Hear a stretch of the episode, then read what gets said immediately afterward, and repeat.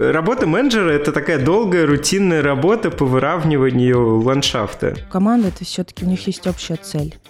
То есть то, куда они идут. Но даже у клевых ребят бывает такое, что они могут не закрыть спринт. Я считаю разработку командным видом спорта. Я считаю, что клевая команда — это те, которые вот несут ответственность за то, что они делают. Всем привет! С вами подкаст «Диван». Это легкий подкаст про разработку и около нее, под который можно бегать по утрам, продуктивно кодить, ну или просто лежать на диване при этом попутно впитывать мудрость экспертов или слушать околотишные истории. Присаживайтесь поудобнее на наш диван, мы начинаем. Всем привет! Сегодня в качестве ведущих я, Женя и Антон. Антон, привет! Здорово, Жень. Напомню, что мы сейчас с Антоном занимаем роль IT-менеджера в компании Kiwi, а в прошлом мы были активные разработчики, много кодили, и все так же любим свою работу и немного поговорить за IT. Но так как мы менеджеры, есть одна интересная тема для нас – это развитие команд и командообразование. Сегодня мы об этом поговорим. Напомню, также у нас есть рубрика «Любопытная Алина». Алина будет слушать нас, по ходу готовить свои вопросы и накидывать их в конце. Алина, привет. Привет. Ну, а в качестве гостей у нас сегодня Оксана Фещенко, скрам-мастер, и Евгений Пешков, э, техлит. Ребята, привет. Привет. Привет. Я передам вам ответственность, чтобы вы сами о себе немножечко рассказали в двух словах, чтобы наши слушатели могли понимать, почему будем мы именно с вами говорить на эту тему про развитие команд. Кто хочет первый начать? Всем привет! Э, как сказала Женя, меня зовут Оксана, я скрам-мастер в Киеве. Я работаю с командами с 2017 года и вообще, в принципе, погрузилась в agile. Невероятно интересная тема, вдохновляющая, тем более, мне кажется, сегодня, когда мир так быстро меняется, и это важно поддерживать некий такой баланс Немножко вкратце себе. Занимаюсь э, именно вот agile я с 2017 года. Я профессиональный коуч. Э, очень люблю свою работу. Фасилитирую большие какие-то события.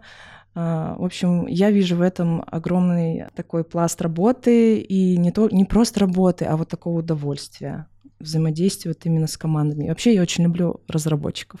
Откуда такая любовь? Они такие талантливые, и вот я когда первый раз услышала, как это все происходит, э, как они взаимодействуют, как они разговаривают, и вот мне прям понравилось, мне прям интересно стало. Но код я писать не буду, нет, я пробовала, не выходит. Оксана, а тем лидов любишь? А то что-то разработчиков любишь, а, а нас? А, ну слушай, ну тим лиды, э, я тоже люблю тим лидов, безусловно. Как же без вас-то? Потом Оксана скажет, что тем лиды не нужны, да? Нет, не надо за меня думать. я так не говорила. Спасибо, Оксан. Да, а, Жень. Да, всем привет еще раз. Э, меня зовут Женя. Моя позиция ну, у нас внутри мы называем это техлидом, это может быть инжиниринг-менеджер или еще что-нибудь такое. Помимо э, основной работы еще занимаюсь э, развитием сообщества Domain Driven Design практиков и всячески промоутирую Technical Excellence и другие крутые штуки из экстремального программирования и тому подобное. Прикольно. Ну и так же, как ребята, в прошлом разработчик, сейчас менеджер. Кода стало сильно меньше в моей жизни, к сожалению, наверное, в, какой, в каком-то месте. Скучаешь? Иногда да, иногда да. Кодить — это такое быстрое получение результата, быстро видишь э, результат своей работы. В менеджменте, к сожалению, результат обычно чуть-чуть отложен. И не всегда твой личный. Да, кстати, вот поэтому иногда вот часто слышишь, что вот этот долгий результат, фидбэк, он демотивирует, и многие даже по этой причине не хотят идти в менеджмент. Все так. Так, ну, смотрите, давайте тогда, э, прежде чем мы сейчас вообще начнем говорить про командообразование, развитие команды, а что такое в вашем понимании команда? И чем она вообще отличается, может быть, от рабочей группы или еще от чего-то, что вы в это вкладываете? Своими словами, вот как вы понимаете? Вот э, на своей практике сталкивалась с тем, что мне приходилось заходить в команды и проводить диагностику. ну, что происходит в процессах сейчас. Э, ну, может быть, если кто не знает, нас слушает, скрам-мастер — это человек, который занимается процессами внутри команды, да, и отвечает за них э, как это все происходит внутри. И э, первое, на что я обращаю внимание, а если там команда, да, и вот э, как бы такие триггеры, на которые я обращаю внимание, это то, как ребята между собой общаются, да, и общаются ли они вообще между собой. Э, это первое. Ну, в онлайне, конечно же, это достаточно сложно увидеть, но все равно можно, да, там чатики какие-то и вообще, в принципе, как проходят встречи. Это заметно видно. Но для меня команда, э, вот чем она отличается именно от группы, то, что у команды это все-таки у них есть общая цель, то есть то, куда они идут. Если мы говорим про а, продуктовую команду, да, она образуется вокруг продукта, и у них есть определенная цель а, продуктовая цель, да, э, также есть и цели спринта, которые идет команда, то есть это люди объединены общим каким-то видением, ну, наверное, если вкратце, я вижу это так, именно основное отличие. Что вот они прям болеют за свой продукт, и их объединяет общая цель. Наверное, отвечу так. Угу. Я, наверное, Оксан, с тобой согласен э, по большей части. Единственное, э, я люблю еще добавлять э, требования взаимозависимости людей в этой команде, потому что иногда бывает цель общая, не знаю, у, там, у колл-центра, например, но они абсолютно независимы друг от друга. Вот он берет э, больше, кидает дальше, и это не команда.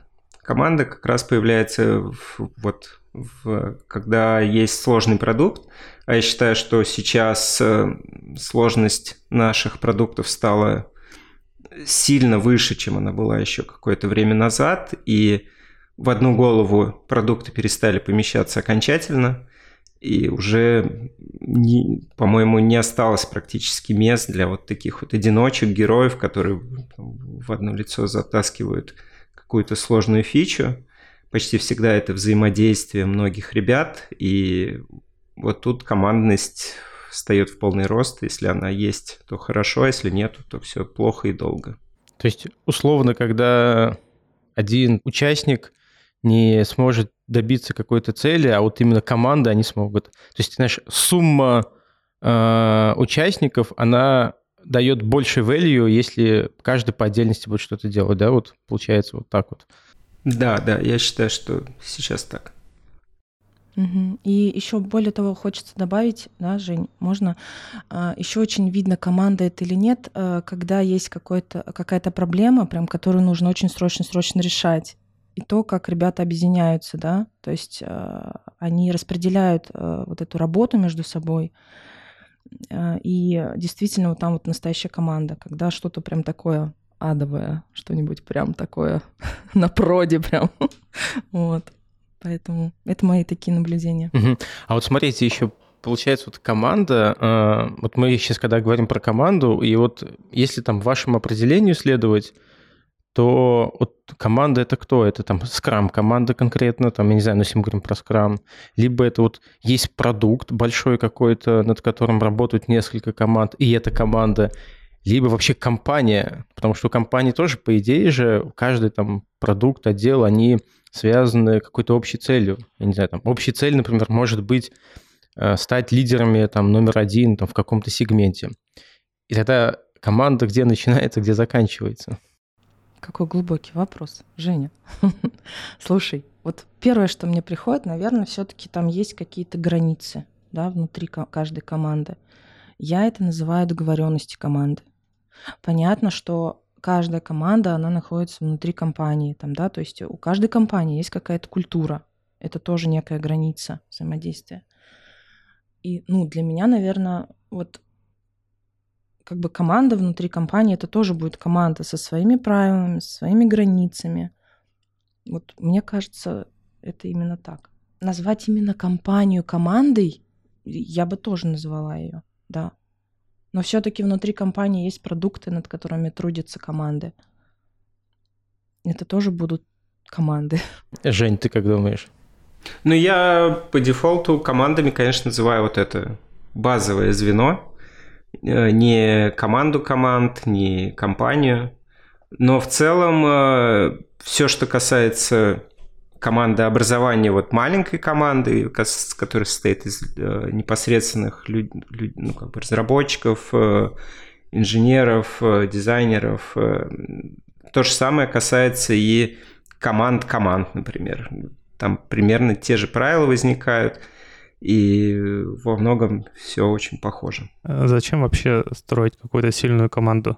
Я считаю разработку командным видом спорта – то есть вот как в футболе нельзя выиграть просто за счет звезд, построить такую галактику, э, набрать топовых игроков, э, они не будут затаскивать, а, а команда будет. Подожди, если набрать э, команду 5 сеньоров, не получится э, такой классной производительной штуки?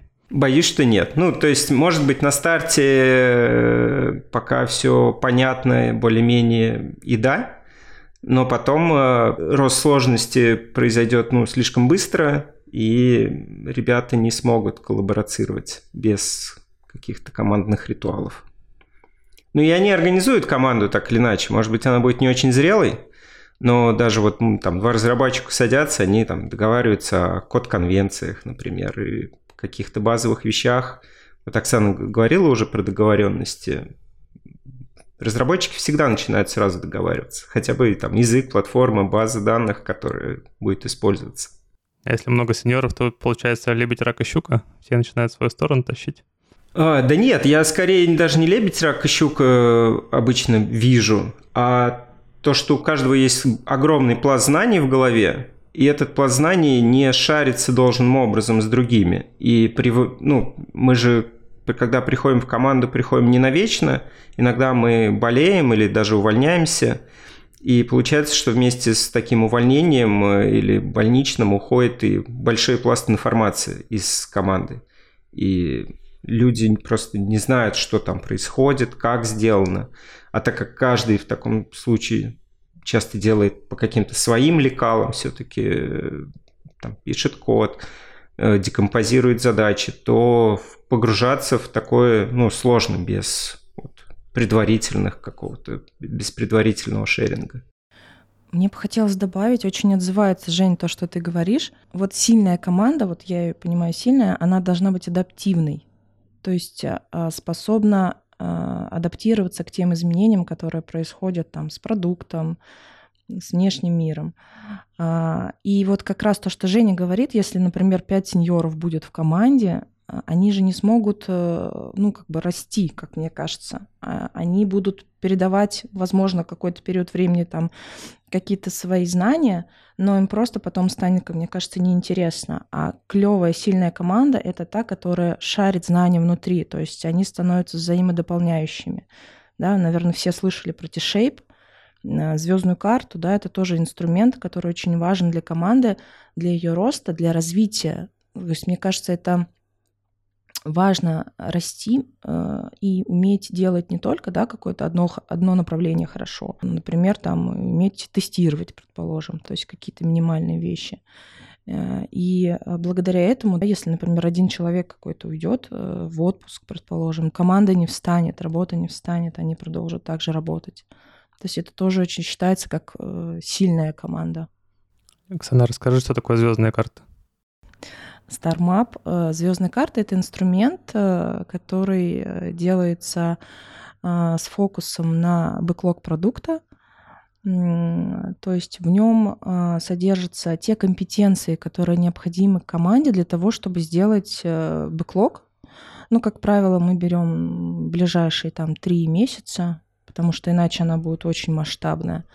А, и смотрим на бэклог. Э, далее команда составляет список компетенций, которые им необходимы для того, чтобы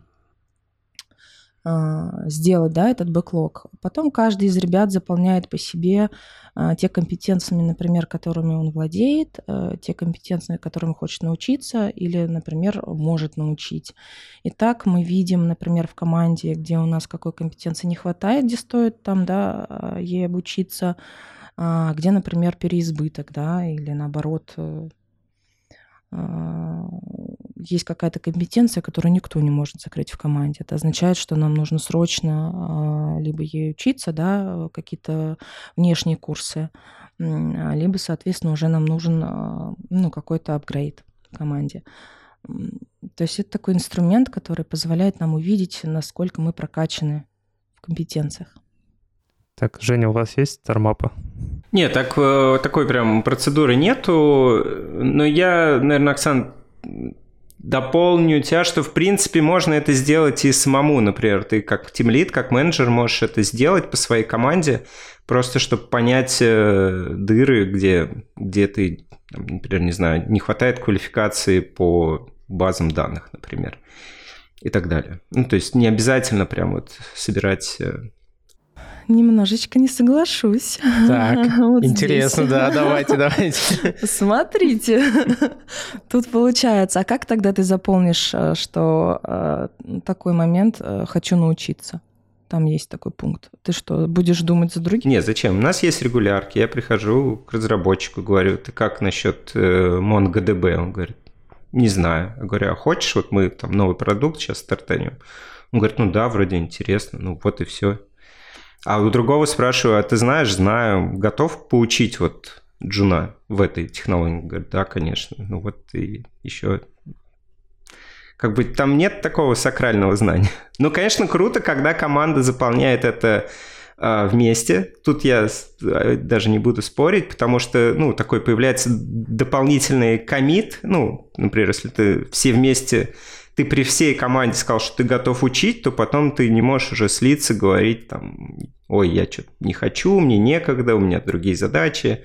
Уже просто, ну, такое давление. Peer pressure. Мне кажется, Женя использует StarMap как такой инструмент э, верхнеуровневого планирования. Ну, то есть смотрит, mm-hmm. что, что в команде нужно улучшить, и этим вполне можно пользоваться. То есть она и для разработчиков, когда они хотят что-то в себе улучшить, да, и для тем лидов, которые хотят улучшить команду. Вероятно. Смотрите, мы так прям про сильную команду говорим, что вот важно, чтобы там команда развивалась.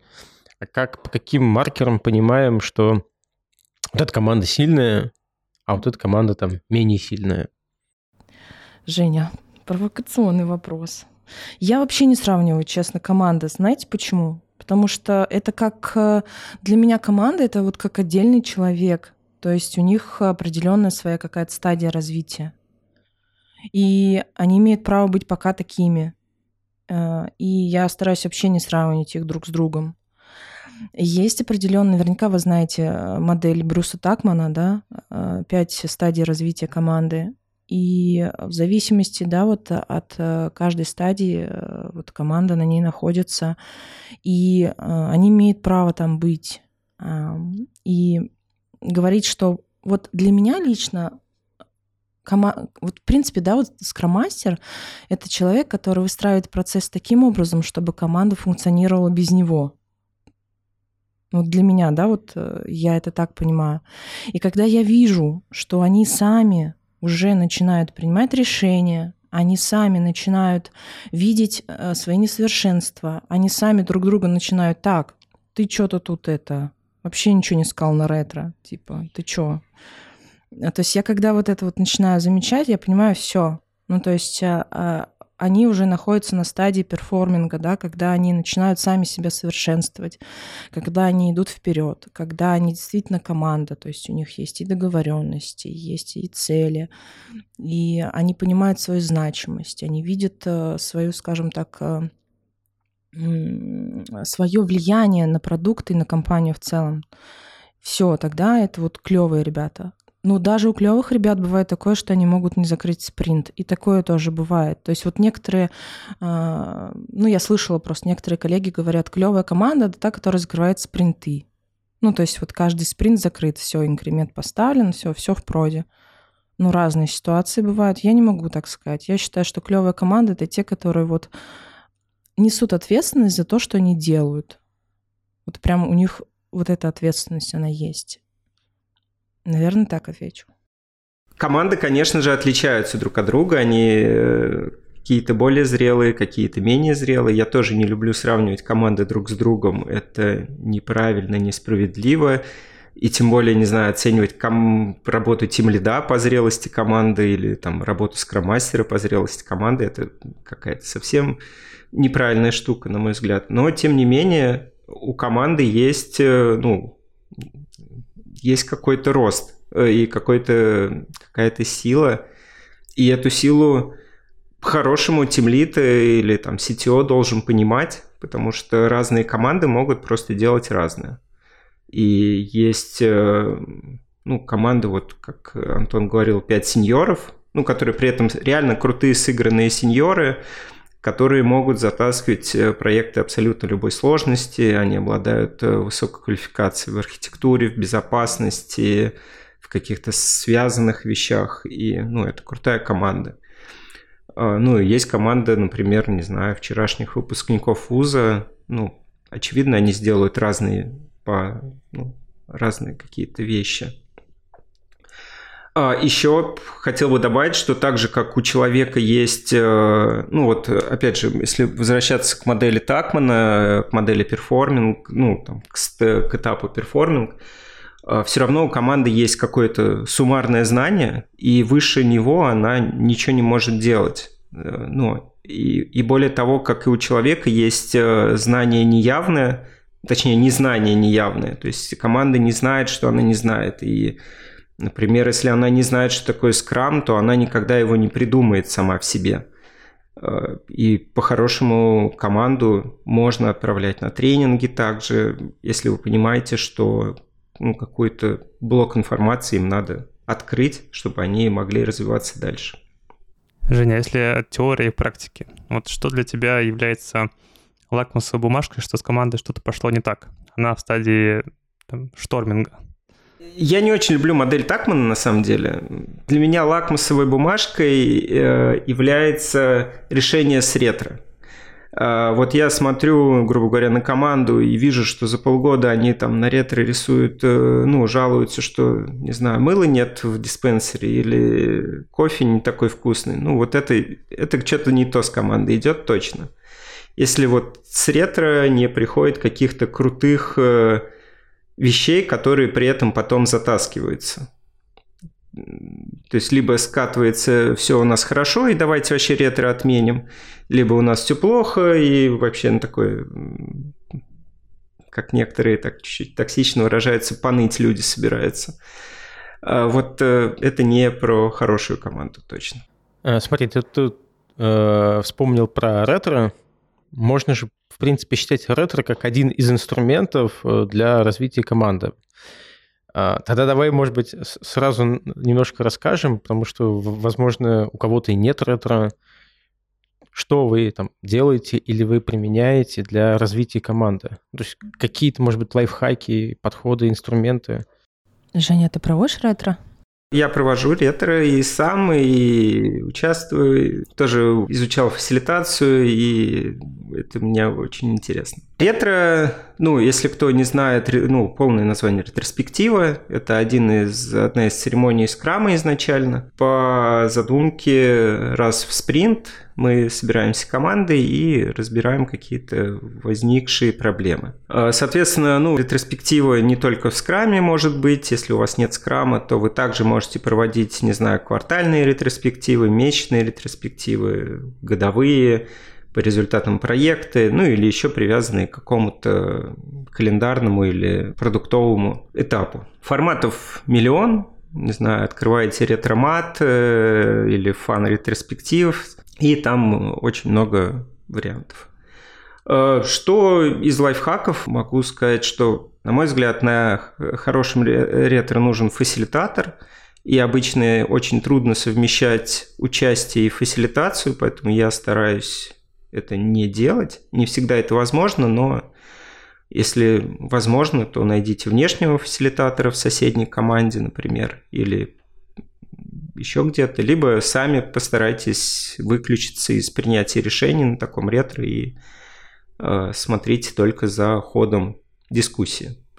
Э, еще что могу сказать, э, ну, по результатам ретро очень хотелось бы видеть какие-то экшен-айтемы, то есть что мы делаем буквально следующими шагами. Ну, мы обычно проводили ретроспективы по пятницам. Вот кто и что делает в, уже в понедельник.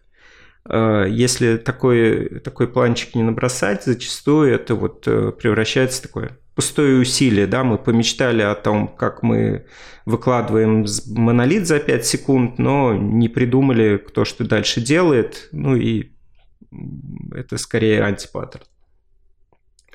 А, тайминг э, для того, чтобы при, вот, придумывать эти хорошие решения, нужно время, да, то есть если вы на ретро закладываете 15 минут, ну, скорее всего, вы просто не успеете набрать, э, так сказать, жирных идей, да, вы какие-то в лучшем случае по верхам придумаете, ну, или увидите проблему на, ну, вот то, что на поверхности, не знаю, там, тесты нестабильные, давайте починим тесты, ну, окей. Э, но глубины, скорее всего, не будет, и каких-то системных решений часто люди не приходят к системным решениям, когда они ну, очень быстро пытаются проводить ретро. Ну и обязательно ревьюить э, то, что вы на ретро договаривались, не знаю, возвращаться. Ну, разные команды делают по-разному. Кто-то ведет доску, например, этих экшен-айтемов и доску каких-то экспериментов. То есть э, и на следующих ретро возвращаются периодически, получилось ли сделать. Если получилось, то ну круто, молодцы. Нет, то почему нет? И давайте, может быть, тогда новые эксперименты не брать ну, в работу. Давайте лучше обсудим, почему мы не можем затащить предыдущее решение, что нам мешает, и как это расшить. А давайте немножко прям поговорим про ваши реальные кейсы. Вот э, вы работаете с командами, у вас там наверняка была больше, чем одна команда. Какие вообще, вот, может быть, сложности были? Или вот вы на своем пути вот э, работы с командами применяли прям какие-то усилия, прикладывали для того, чтобы повысить перформинг? Либо наоборот, там команда перформила, и вдруг почему-то там откат какой-то пошел. Или команда такая звезда, да, надо что-то с этим сделать. Так сходу не вспоминается прям Типа было все плохо-плохо и стало все хорошо-хорошо, вот, э, вот так вот по щелчку пальцев. Давай не по щелчку, что ты делал, в принципе. Работа менеджера – это такая долгая рутинная работа по выравниванию ландшафта.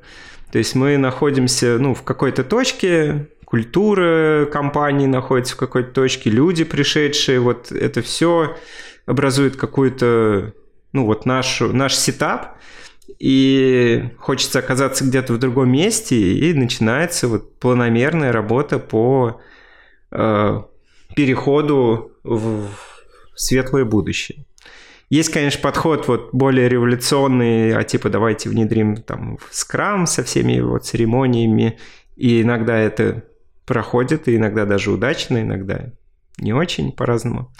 А есть более такая маленькие эксперименты по потихоньку идем. Из того, что как бы с чего бы я начинал в команде, вот э, так получалось, что у меня не было опыта формирования команд э, э, совсем с нуля под новый продукт. Скорее это было ну, либо разделение команд. И э, одна из важных вещей, на мой взгляд, это ну, планирование нагрузки команды, понимание насколько нагрузка соответствует возможностям команды.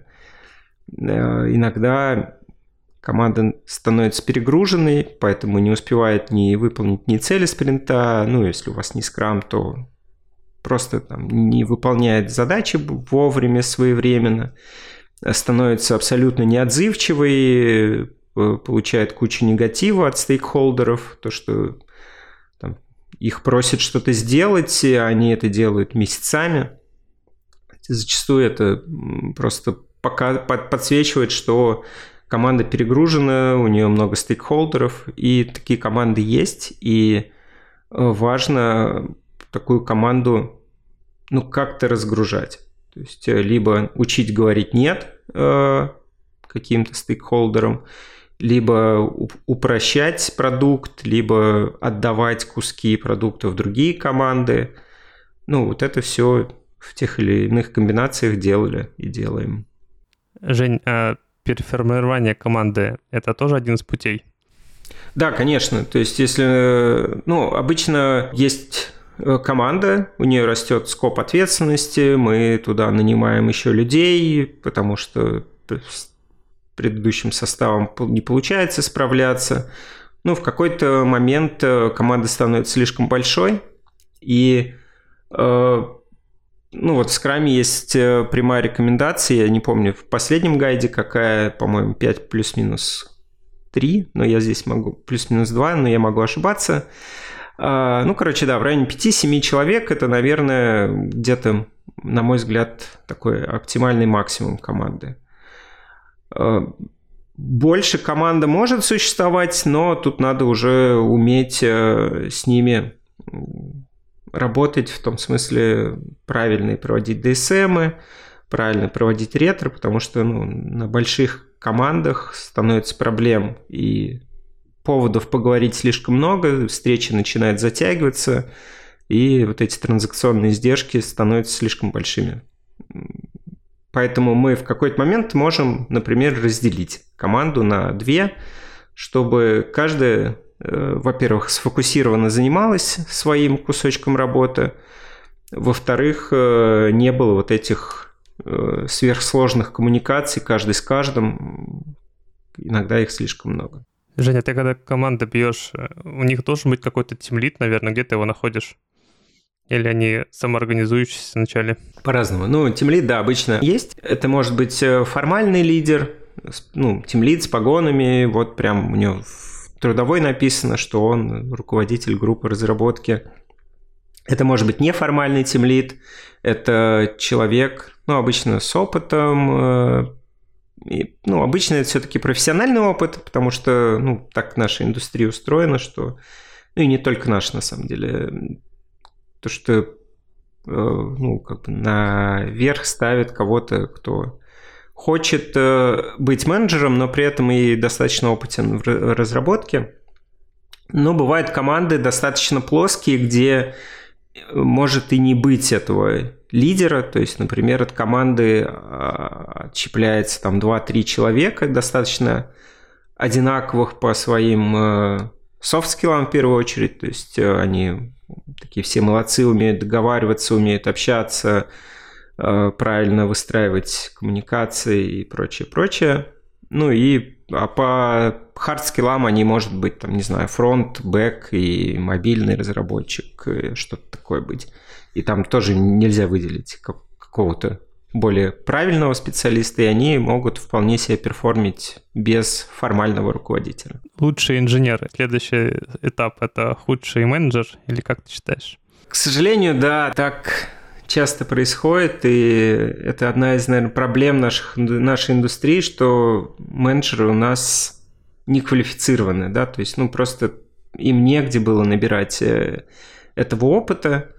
А, наши менеджеры, у которых мы учились, это те же самые бывшие разработчики, которые тоже особо не учились э, искусству менеджмента, технологиям, которые там заложены. И вот этот паттерн передается из раза в раз. Ну, как я вижу, индустрия, конечно, меняется, и появляются и тренинги, и скрам-мастера, которые ну, какую-то часть управленческих э, задач берут на себя, обучаются этому профессионально, и ну, общий уровень экспертизы растет. И сейчас уже тем лидами, ну да, не всегда становится там самый сеньористый чувак. Иногда это просто ну, Просто у кого именно э, опыт есть э, какой-то, знание в управлении командами, в построении команд и так далее. Женя, а вот, кстати, мы что-то не спросили, у вас э, как сейчас построена там структура, вы по скраму работаете или нет, там, кто руководит командой? У нас от скрама, наверное, только спринты, ну, скорее такой итерации, даже не спринты, а итерации ну, просто чтобы привязываться к чему-то.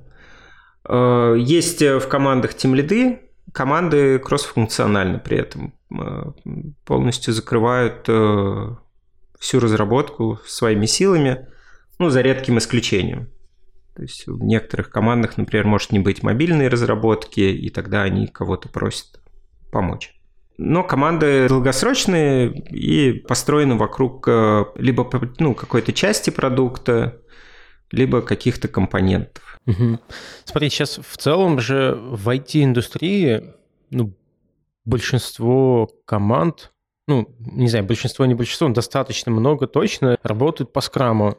И в скраме описано, что вот есть роль там скрам-мастера, есть там можно сказать, как это классический там подход, да, это когда вот есть тимлит. А, а бывает так еще, кстати, что в скраме есть скрам-мастер, и еще и тимлит есть. Мы сейчас опять же все про классику, а в реальности-то как? И кто все-таки там драйвит развитие команды? Тимлит, скрам-мастер? Клево, кстати, вопрос. Вот э, хочется сказать о том, что вот в реале, да, тимлиды, конечно же, они есть, э, как я выстраиваю да, работу с тем лидами, я считаю, что это очень важные люди да, для команды. Э, Мое видение такое, что скроммастер, э, ну, как бы я договариваюсь, да, обычно с лидом, э, какие запросы у него тоже, это тоже очень важно. То есть мы встречаемся там на, если спринт двухнедельный, да, то раз в две недели обязательно по процессам общаемся, то есть тоже очень важно. То есть тимлит это такой, как ну, мой партнер, да, то есть я, я так работаю. А, и а, важно, что скромастер это все-таки эм, человек, который отвечает за процессы скрама, да, именно поставки инкремента, там, time to market, насколько, какой скоростью, да, э, работает команда. А, это человек, который отвечает за эффективность команды, да. А вот, мне кажется, Team Lead — это человек, который отвечает э, за то, э, с каким качеством, да, делает команда инкремент то есть а, какие а, использую технологии для этого. То есть вот если в классическом, как я называю, ванильном скраме, да, это а, developers, они отвечают за качество продукта, то есть э, зона ответственности developers — это качество продукта, то Team Lead — это вот лидеры этого, да, вот мне так кажется, что если говорить про реальную модель мира, да, то вот он как раз за это отвечает. Но, понятное дело, он закрывает там э, вопросы какие-то вот one-to-one, там, да, то есть скромастер не, проводит one-to-one, ну, это в моей картинке мира, это все-таки делает тимлид. Э, ИПРки, вот это вот все делает, конечно же, тимлид не скромастер. У кого болит голова, когда если в команде черт знает, что происходит? У тимлида или у скромастера? Опять же, говорю, ну, пон- понятно, скорее всего, обоих. у всех... Да, смотри, понятно, за руки. понятно, скорее всего, это всех волнует, э, но вопрос, наверное, у кого это больше в зоне внимания, кто прям на этом фокусируется. Вот, э, условно, команда там не выполнила цель спринта, пришли на ретро, а на ретро как раз обсуждают, как вот там Женя ранее сказал, обсуждают, что кофе там невкусное. Ну и, и вот дальше как бы кто должен на это среагировать, кто должен что-то задать правильный вопрос или что-то сделать, скрам-мастер, там, тимлид.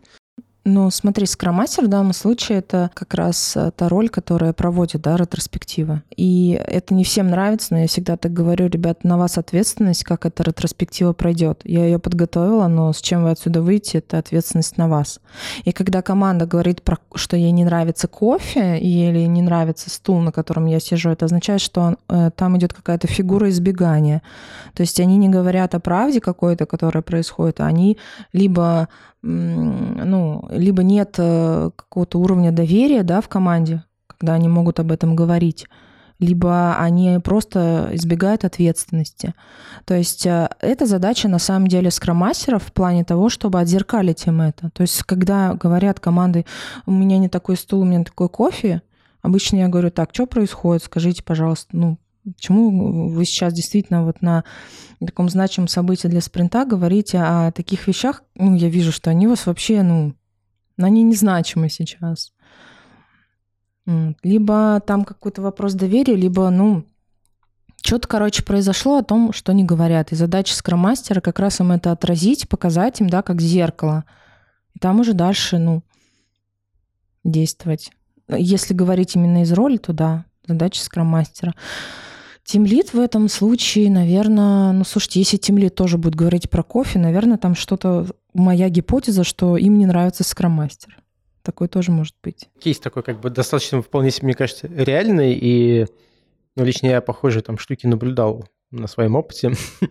вот. Ну, тем не менее, вот ты увидел такое, да, ты говоришь, это моя там роль как скрам-мастер, заметить, даже там обратную связь дать, подсветить им. А, чаще всего действительно это может быть связано там с доверием, либо непониманием, чего от них хотят. А, но доверие же и не появляется вот так вот. Дальше что-то надо с этим делать. Вот дальше надо что-то с этим сделать. Вот какие-то действия надо предпринять. Опять же, кто это? Ты делаешь, там, тимлит. Ну, или, может быть, вот, если это так реальный кейс, может быть, кто у вас делал или что ты делала? А, слушай, у меня, кстати, был такой кейс, но там было такое, что несколько ретро... Я думала, одно ретро, ну ладно, там, да. Ну, то есть у меня был, не, не было еще очень много опыта, и я с этим столкнулась, я думала, я понимала, что что-то на поверхности, да, но что не ясно. И в какой-то момент я просто сказала команде правду, что, ну, знаете, я вижу, что вы не хотите говорить о чем-то очень важном сейчас, данный момент. Я не знаю, в чем причина. Причина во мне, причина в ситуации или еще в чем-то. Когда будете готовы поговорить об этом, я приду к вам на ретро. Но я сделала так. И вышла с ретро. Теперь ты в нашей компании. Вышла из компании, и теперь ты здесь. Слушайте, чем, нет, чем, чем все закончилось, Оксана? Я вышла, я вышла, я вышла не из компании, я вышла из комнаты. Ну, через... Э, слушай, ну я прям расстроилась, мне прям обидно было, знаешь, вот у меня прям такая, помню, обида была. Ну, э, я просто вышла, и, и все, я такая думаю, ну все, ну а что делать, не знаю, ну а что, а вот ну, не, не шли в, на контакты, и, и все, чувствовала это, ну, какую-то фигню говорили. Вот. Может, потому что я не знаю, может, давила, может, еще что-то, не знаю. Но потом просто ко мне вышел один из участников команды, говорю, короче, давай продолжим ретро, давай, норм сейчас все будет. Я говорю, ну давай. Чем все закончилось? Ну хорошо, я говорю, вышел, вы, вы, вышел ко мне, говорит, все нормально, сейчас все будет. Не расстраивайся. Не, не, ну это, ну это понятно. А было-то все нормально? Чем, ну как бы вот команда там... Ну потом, да, конечно, все было норм. Знаешь, ну может это такой переломный момент был вот в моем взаимодействии с командой. Может быть, и это тоже. Но, знаешь, я вот когда я не чувствую, я, когда я чувствую какую-то неправду, я прям не могу этого носить, мне прям тяжело становится. Женя микрофон подвинул, видимо, явно что-то хочет добавить или рассказать. Ну, э, нам проще, у нас нет скрам-мастеров, поэтому нам не, не надо делить эту ответственность. А зачем? Может, они не нужны тогда? Ну, не в э, обиду сказано никому. Кто, кто, кто, кто из а, них? не знаю, ну как бы зачем, может быть, тем лиды, там, я не знаю, там, либо наоборот скрам-мастера. Мое отношение к тому, что все это роли, да, то есть это не какие-то позиции, а это скорее роли. И каких-то командах я видел, что роль скрам-мастера выполняет, например, не знаю, Team Lead или кто-то еще. А, да, это сложно, иногда можно даже сказать, практически невозможно качественно выполнять все роли, взваленные на тебя. Но если команде нету, просто отдельно бюджета, например, нет на выделенного человека, или там, не знаю, вы стартап, у вас два разработчика, ну, вам пока что не до скрам-мастера. Да он и не нужен в такой, в такой композиции. Вы и так э, сейчас э, в таком супер сыгранном состоянии, что э, ну, пока и поживете и без ретро, у вас очень быстрая обратная связь друг к другу, то есть можно, можно обходиться. Необходимость ролей, но она так или иначе есть, в любом случае, ну, главное, да, не забывать какие-то совсем уж базовые вещи. Так или иначе с людьми надо общаться, так или иначе надо строить вот доверие, которое вы упоминали в командах, потому что, ну, это такая базовая часть для команды.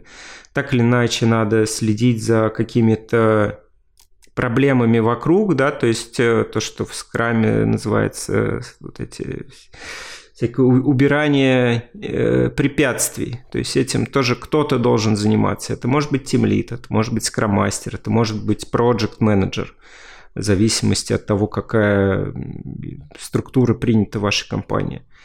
Ну, то есть можно всегда разбить э, вот работу на какие-то более мелкие кусочки и понять, кто в вашей команде или вашей компании это делает, или, например, не делает, и было бы круто кого-то озадачить. У нас, например, есть проект менеджеры И, опять же, есть постоянная вот эта не то что борьба за ответственность, но так или иначе толкание локтями, типа где заканчивается проект менеджер с его процессами, и начинается тимлит с его внутрикомандными процессами. И ну, тут всегда такая э, договоренность э, двух людей или там, трех людей, например, там, с моим привлечением, тимлит, проект, кто за что отвечает. Есть более зрелые тимлиды, готовые брать на себя управление процессами, в том числе проведение различных там, встреч. Есть менее зрелые или, например, которым там, интересны другие вещи. Соответственно, в разных командах даже это выглядит по-разному, и нету какого-то правильного сетапа, на мой взгляд. Угу. А что, может быть, надо вот обязательно учесть, когда вот эти две роли существуют вместе? Потому что наверняка какие-то там происходят недопонимания, кто-то там на себя одеяло тянет, или наоборот думает один, что это там э, на себя возьмет фокус там там скроммастер, скроммастер на тем лида. Были ли прям какие-то кей- кейсы, какие-то реальные прям у вас? Это вопрос про границы, да, вот э, реальный кейс. Э, я прихожу в команду, я понимаю, что ну, две команды, там два тим лида. Я рассказываю про себя, там знакомимся, я говорю, как как я вижу, да, наше взаимодействие, то есть это некие договоренности, да, в устной форме, то есть давай я буду вот отвечать за это, там, ты будешь отвечать э, там за это. Мы с тобой будем синхронизироваться там, да, то есть это важно выстроить, э, важно проговорить это, вот когда только вот происходит да, вход в команду, учесть мнение другого человека, э, сказать о том, что для меня важно, да, и вот так вот и идти. То есть, э, как правило, вот то, что ты говоришь, происходит тогда, когда это просто, ну, вы не поговорили об этом, вы не знаете, где чья зона ответственности. А, то есть мне кажется, что очень важный момент это быть именно вот в контакте, во взаимодействии с человеком. То есть не, не исключать его важности в процессе. Ну, я всегда этим, ну, как вот э, к этому прибегаю, да, то есть это тоже очень важно. Ну и добавлю, что э, очень важно, когда у разных ролей mindset все-таки одинаковый, что ли, ну или близкий хотя бы. Э, то, что люди как ценность воспринимают примерно одни и те же вещи, потому что, ну, иначе будет сложно какие-то даже эксперименты проводить, э, как-то улучшать команду, потому что у ну, грубо, у, у разных людей будут разные оптимизационные цели, да, то есть э, скрам-мастер может одну какую-то цель ставить перед собой и ее над ней работать, а тимлит ставит при этом какую-то цель, которая достаточно сильно мешает.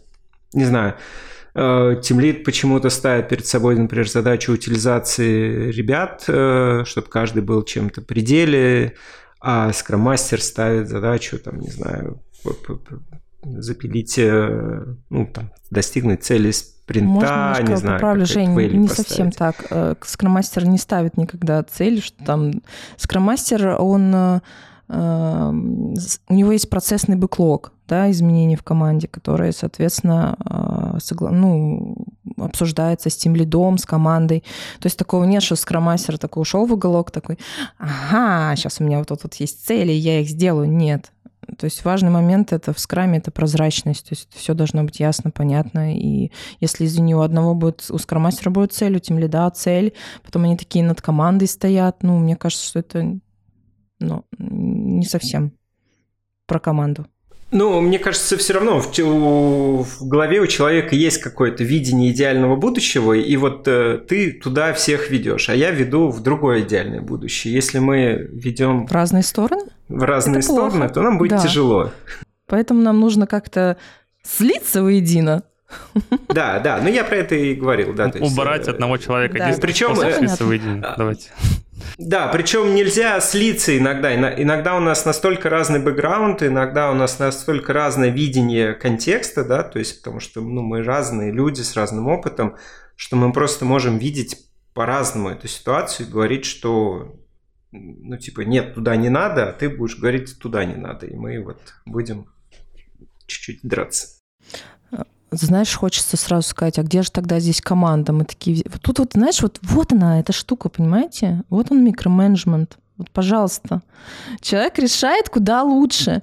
Я всегда говорю, блин, а ты забыл спросить у команды? Ну, э, смотри, здесь вот давай будем честными, но скромастер же все равно ведет про то, чтобы там больше ценностей для пользователей, чтобы соответствовать скраму, ну, там, скрам-процессам, э, чтобы там цели спринта достигались, там, развивает доверие. Давай так, это же тоже некие твои фокусы и цели, которые ты для себя ставишь. Ну, ты, ты, ты же не спрашиваешь команде, слушайте, вот, а вам нужно ли вообще достигать цели спринта или нет? Ну, как бы, мы же на это и фокусируем их. Бывает такое, я спрашиваю. Так, ну вот смотри, и... Ну, ты же все знаешь ответ, и ты будешь делать все, чтобы они к этому пришли. Ну, стараться, да, безусловно, вот. помогать в этом, но я не могу за них этого хотеть, понимаешь? Ну, то есть, если они э, не понимают ответственности в том, что это важно сделать, то, блин, моя задача показать им эту ответственность. Ну, никак не за них думать, понимаешь? Ну, Женя, мне кажется, про это не говорил. Он говорил про то, что на чем фокус ты делаешь. Ну, то есть ты также делаешь фокус, чтобы они взяли на себя ответственность. Сейчас попробую сформулировать. Да-да-да, я делаю фокус на этом, но плюс вот, понимаешь, вот в чем важно, чтобы если делаешь какие-то изменения, да, вот я делаю какие-то изменения в процессе, э, мне важно, чтобы команда э, осознавала, что будет происходить, то есть что будут эти изменения. У меня процессный буклог, он открыт. То есть они могут зайти посмотреть это, что мы будем делать, что мы будем менять, почему это важно. Мы это обсуждаем на ретро. А, то есть тут нет каких-то вот таких вот моих задумок, которых не знает команда. Я всегда действую открыто. Ну, я считаю, что это правильно. А, и в согласии с командой. Наверное, хотелось вот это сказать, что там нет каких-то вот, э, знаешь, вот как взгляд сверху, а я считаю, что сейчас мотивов? будет лучше вот так. Ну да, ну то есть вот я терпеть не могу манипуляции, честно, вот эти вот. Я когда чувствую, что это происходит, да, вот мне прям, ну, как-то некомфортно становится, правда. Я об этом обычно говорю. Почему-то складывается впечатление, что когда мы говорим про тим лидов или менеджеров, сразу как-то скрытые цели, манипуляции. Ну, нет, не всегда, но есть. Давай так. Не всегда, но бывает, что есть. Ну, хочешь сказать, что нет. Не знаю, я не могу за всех сказать. Я думаю, у всех есть. Да, конечно, есть. Я думаю, у скрам-мастеров есть, э, и у тем лидов есть так или иначе. Ну, то, что ты, Оксан, говоришь, я бы сформулировал как, не знаю, вот директивность и недирективность. Да, скрам-мастера, так как они, во-первых, не... Ну, по, так, если в, по, по книжке брать, они не менеджеры напрямую, да, то есть у них нету людей, которые, которым они могут указать, что делать, в отличие там тимлит, то есть более формальная роль в этом смысле с такой с, боль, с большими полномочиями. Но при этом, да, скрам-мастера ведут куда-то э, команду, компанию вот э, в скрам. И, ну, не знаю, миллион раз, наверное, к себе приходили с вопросом, давайте отменим ретро, или а что у нас там, DSM какие-то, давайте не будем их проводить. То есть все равно скрам-мастер в голове есть какой-то образ будущего, и он в этот образ пытается всех убедить, что этот образ правильный. Ну, он неплохой, э, убеждать очень легко поэтому. Ну и тимлид на самом деле действует ровно так же, э, то есть тимлиды тоже разные есть. Есть те, кто, ну там, не знаю, более директивно действует, говорит, вот все, завтра в 10 часов все собираемся на DSM за опоздание 100 рублей – есть кто вот пытается через коучинговые какие-то техники зайти, там, не знаю, а вот если вы не будете опаздывать, то как это будет и так далее. Э, ну, тоже все по-разному бывает. Ну и скрам-мастера, на самом деле, я видел достаточно таких директивных чуваков, которые ну, слушай, люди разные действуют. бывают, конечно. О, а давайте, раз мы как раз затронули тему там э, стили управления, там, директивное, недирективное. Вот, э, в принципе же, в гибких методологиях одна из важных там составляющих – это самоорганизующаяся команда. Это же как раз про то, что команда по факту сами там принимают решение, что, как делать, и ну, подразумевается, что как раз им не спускают конкретные действия. Вот. А, и есть еще такое понятие, как самоуправляемые команды. Э, есть какая-то между ними разница или это просто вот синонимы? Ну, самоуправляемая команда – это для меня команда, которая внутри организации может сама управлять бюджетом, сама управлять э, то, чем она делает и так далее. Это ну, более высокий уровень, это вот в сторону, там, не знаю, бирюзовых организаций, холократии и прочих вещей. Я, на самом деле, не очень э, здесь подкован. А самоорганизованная, самоорганизующаяся команда – это команда, которая сама свои процессы, своими процессами рулит. То есть нету какого-то верховного проекта, а есть команда, которая сама решает, не знаю, в джире вести таски или в кайтоне, например, или по скраму жить, или по какой-то другой методологии. Нужен ли нам лес э, с совместными командами, или мы можем какой-нибудь скрамов скрамом обойтись и так далее. То есть вот это про самоорганизацию.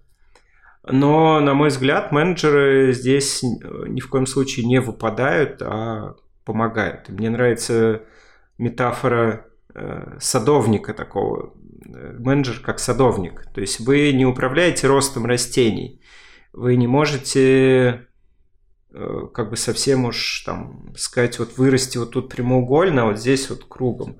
Но тем не менее вы можете где-то подрезать какие-то побеги некрасивые, где-то э, выравнивать грядочки, где-то выравнивать а, там, не знаю, ствол, под, подпорочки какие-то ставить, чтобы их э, очередным ветром не смыло, не, не сломало. Вот э, менеджер в такой саморастущей среде все равно остается очень важным звеном и помогает самоорганизовываться. Угу. Смотри, а в, в реальности вот, э, ну, видели ли вы вот такие самоорганизующиеся команды, и, ну, я вот, лично я как бы тоже а, с тобой там согласен, что самоорганизующаяся команда — это не полностью там в вакууме какая-то, и все равно какие-то границы должны быть. Где эти границы?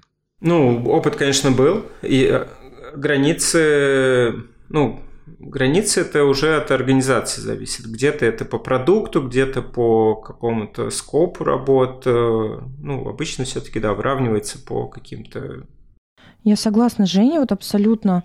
А, почему? Потому что вот для меня э, самоорганизованная команда — это команда, которая может принимать решения да, самостоятельно, менять свои процессы внутри себя самостоятельно, без э, там, разрешения кого-то там, да, из компании выше.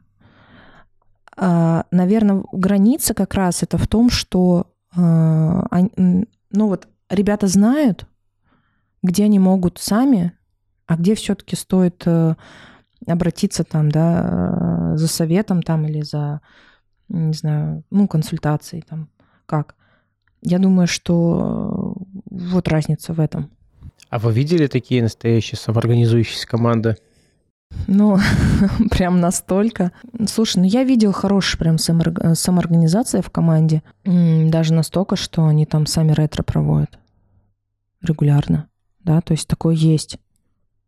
Такое существует. А если, вот когда тимлид приходит в какую-то команду, одна из его там идей — это искать себе сразу преемника. Ну, такая убер-идея, скажем так. Если приходит какой-то скромастер команды, вопрос на Коксане, если у тебя понимание, что ты через, через там полгода из команды уйдешь, и, это правильно, то что ты из нее уйдешь. Ну, знаешь, брать мой кейс, я постоянно ухожу из команд, ну просто потому что где-то мое присутствие более полезно будет, чем в этой команде, предположим. Я это знаю у себя уже, я прекрасно это понимаю, что это не навсегда, это ну, ненадолго, возможно.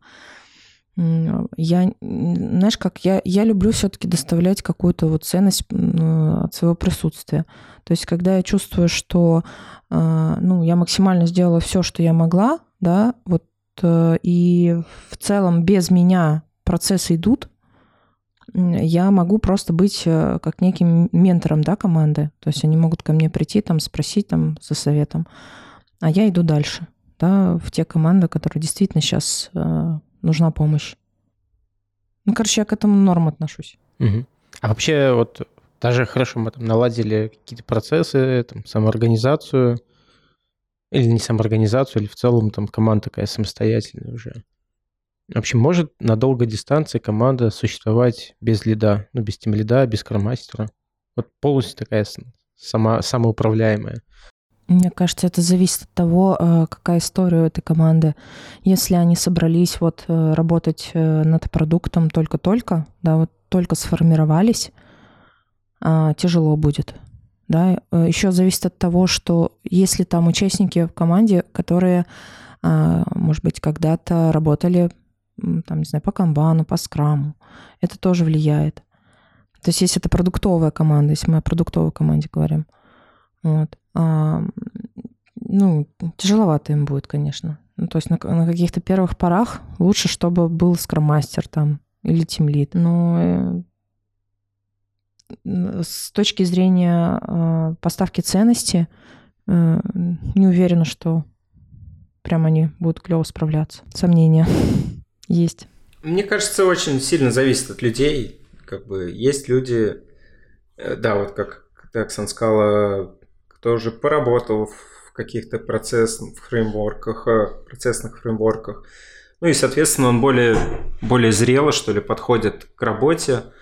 Э, опять же, там, экстремальное программирование, парная работа, если это все есть, то в таком сетапе, в, в такой среде проще работать без каких-то управляющих конструкций, без Lead, без скроммастера. Но э, это, как я уже не раз говорил, это всегда роль, и вас просто какие-то кусочки роли на себя все-таки кто-то берет. Да? То есть лидерство, э, лидерство – это роль, и просто лидерство становится распределенным в таком случае, и это очень круто на самом деле. Это как раз вот э, команда становится более адаптивной, мы вначале про это говорили, становится менее зависимо от ухода конкретного человека. И это очень крутой навык для команды. Да, спасибо. Мы перейдем к нашей любимой рубрике «Вопросы от Алины». Алина, ты приготовила свои вопросы? Конечно, да. Я очень внимательно вас слушала, мне было очень интересно. И у меня накопились следующие вопросы. А, ребята, если у вас а, любимый инструмент при работе с командой, там или техника, не знаю, которая, может быть, э, всегда работает эффективно или просто вам нравится, вы кайфуете от процесса? Да, у меня есть. Расскажи, пожалуйста. Ну, я обожаю метафорические карты. Как правило, я ими пользуюсь. Но там, знаешь, когда ребята смотрят на э, какую-то картину, э, они очень круто начинают ну, задаешь просто какой-то вопрос. Обычно я это использую на ретро, вот как раз э, на стадии открытия. Просто прошу, выбери карту, которая сейчас э, попадает под твое настроение. И очень круто ребята вот, ну, выбирают карту и начинают разговаривать. То есть включается вот такое вот воображение. Вообще, в принципе, метафорические карты, они в этом очень классные. И я очень люблю этот инструмент. Образы помогают, да? Да, образ помогает. Угу, круто, Жень. Сложно выделить. Наверное, ну, отмечу базовая такая штука, это визуализация, это доска, на которой видно застрявшие задачи, на которой видно блокеры, на которой видно, кто чем занят, кто чем перегружен. То есть вот такая вот классная доска, где можно в одним взглядом увидеть э, состояние э, команды. Но если говорить про такие более мелкие и не регулярно используемые инструменты, это опять же форматы ретро, какие-то, например, э, не знаю, очень классные форматы про доверие, например, э, Canvas доверия, где вы общаетесь с командой, определяете, что такое для вас доверие и какими штуками можно подвинуть Э, улучшить доверие в тех или иных областях. Хорошо. Следующий э, вопрос такой. Вот вы работаете с людьми, и вот те знания, умения, которые вы получаете, применяете в работе, отражаются ли они как-то на вашей личной жизни? Не знаю, может быть, с родными, с друзьями, как-то что-то подмечаете в них новое, что-то советуете? Ты знаешь, чем дольше я работаю с людьми, тем больше я работаю над собой. Но на самом деле это так и есть. А, то есть если ты не будешь работать над собой, то а, ты не сможешь очень качественно работать с людьми. Я даже сейчас приняла решение, вот я учусь, уже первое занятие было на гештальтерапевта. То есть это вот такая прям глубинная работа. Да, наверное, соглашусь, Оксана, с тобой э, про работу над собой, развитие эмоционального интеллекта, эмпатия, э, терапия, изучение психологии. Это все must-have для менеджера, для скромастера. И ну, это не может не отражаться, конечно, на личной жизни. Так или иначе мы мы не можем, ну я, по крайней мере, не умею разделять вот совсем вот работы личные, особенно сейчас удаленка, сидишь дома и в какой-то момент работа прекращается, начинается дом, но эта граница не такая явная, как раньше, когда ты ехал на метро или там на такси. Угу. А какие качества или особенности нравятся вам в людях? Это все тут же про работу с людьми. Ух, клевый вопрос. Я правду люблю. Ну, я люблю искренность, да, если вот про человека. Для меня это важно. Открытость, искренность. Открытость, искренность круто, да. То есть тоже не люблю, когда люди обманывают. Э, Еще, не знаю, ну, может быть, сам такой люблю, когда люди растут, развиваются, изучают новое. Ну, то есть, когда так, э, есть интерес э, к жизни, да, вот к изучению чего-то, мне тоже это очень нравится. Это видно в человеке, когда глаза, знаешь, загораются, какая-нибудь тема поднимается, глаза горят, все, глаз загорелся, и тебе классно с человеком общаться.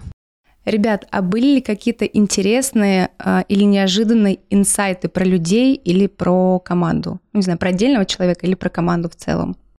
Ну, наверное, один такой важный инсайт э, для меня был это э, что мое состояние отражает, когда я работаю с командой, например, да, идет э, фасилитация, да, неважно, либо я просто присутствую, да, на встрече, а, помогаем там, провожу какую-нибудь встречу, не обязательно это какая-то фасилитация.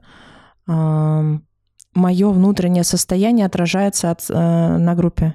То есть если я в плохом настроении, молчу, но я в плохом настроении предположим, да, вот это вот, и это передается ребятам. Это было такое. То есть, э, по факту, они, я, я, э, они как зеркало. То есть, вот, вот это вот такой для меня был инсайт. А, для меня ну, это как бы на данный момент общеизвестная информация, но почему-то как, э, для меня это было таким внезапным озарением, то, что конфликты – это круто, и это должно быть, а не наоборот. То есть почему-то есть такая установка у многих, что... Ругаться плохо. В хорошей команде вот э, перформище типа нет конфликтов, нету, да, ругаться плохо. На самом деле наоборот, если команда не ругается, то это что-то тоже идет не очень хорошо, и проблемы совсем, э, ну, там, с доверием и многими другими вещами. И хорошая команда, наоборот, ругается и умеет это делать. Ух, с огоньком. Классно. Угу. И последний вопрос. Название нашего подкаста The One. Dev — это про разработку. One — как э, единственный избранный. И в связи с этим вопрос. Кем или чем вы вдохновляетесь? Не знаю, из мира разработки или, или просто чем вдохновляетесь? У меня вдохновление, э, ну вот именно вдохновение, когда я на самом деле интроверт. И для меня, э, серьезно, а, и для меня очень важно проводить время вот наедине с собой на природе. И вот мое вдохновение — это природа. Да, вот я тут черпаю. Именно такое вот явно. Я, кстати, это недавно поняла. Просто вот думала, что у меня вдохновение в книгах, да, в каких-то вот красивых именно мыслях, мне это, ну, в принципе, мне это нравится, но вот первое место, наверное, это вот э, проводить время на природе. А у меня в какой степени наоборот, вдохновление это про общение и сообщество. Да, то есть, э, если говорить про работу, то я кайфую от метапов, от конференций, причем не от докладов, а вот именно от э, общения в кулуарах, так сказать. Ну и от своего сообщества, где мы обсуждаем архитектурные вопросы, разработческие вопросы тоже очень кайфую. Прям классно там общаться и что-то вкидывать и получать обратную связь. Класс, спасибо большое. Ребята, спасибо вам. Э, было очень интересно. Я так немножко так э, напомню, о чем мы сегодня поговорили. Мы поговорили про развитие команд, про этапы развития команды, что делает команду сильной. Э, и немножко затронули и самоорганизацию, и роли тем лида и скроммастера. Вам за это огромное спасибо. У меня маленький к вам такой, может быть, не вопрос, а чтобы вы пару слов сказали начинающим тем лидам или начинающим скроммастерам, с чего им вот первые шаги, с чего бы им начать? Прям ну, пару слов. Я бы сказала, наверное, начинающим скромастерам, если вам кажется, что это э, что-то такое прям необычное, и, ну, даже если, не знаете, никак не кажется, а вот вы считаете, что это прям, это очень сложно, или это нереально, да, поменять э, свое направление, то это не так. То есть это возможно. Э, если вам интересно, идите туда, э, ходите на метапы, слушайте подкасты, э, смотрите видосики, да, читайте книжки. Если интересно, то обязательно все получится. Наверное, вот у меня такой комментарий, потому что я на самом деле э, не сразу стала скромастером. То есть я прям влюбилась в agile и все, и пошла туда. Спасибо, Оксана. Женя, что ты пожелаешь начинающим? Ну, начинающим тем лидам хочу сказать, что менеджмент – это профессия, которая мало пересекается с вашим предыдущим опытом, с разработческим. И здесь есть свои фреймворки, свои подходы, библиотеки и тому подобное. И это надо все изучать. И пока вы это не изучите, вы будете слабым менеджером, и ваша команда будет э, немного страдать от этого. Ну и не забывайте, что вы теперь работаете с людьми еще больше, чем раньше, и поэтому эмоциональный интеллект, эмпатия – это наше все, и это тоже надо развивать, и без этого будет тяжело. Ну и на этой прекрасной ноте мы давайте завершаем наш сегодняшний выпуск. Вам большое спасибо, Женя, Оксана, было очень приятно пообщаться. Время освобождать диван. Увидимся, до скорых встреч. Пока. Пока.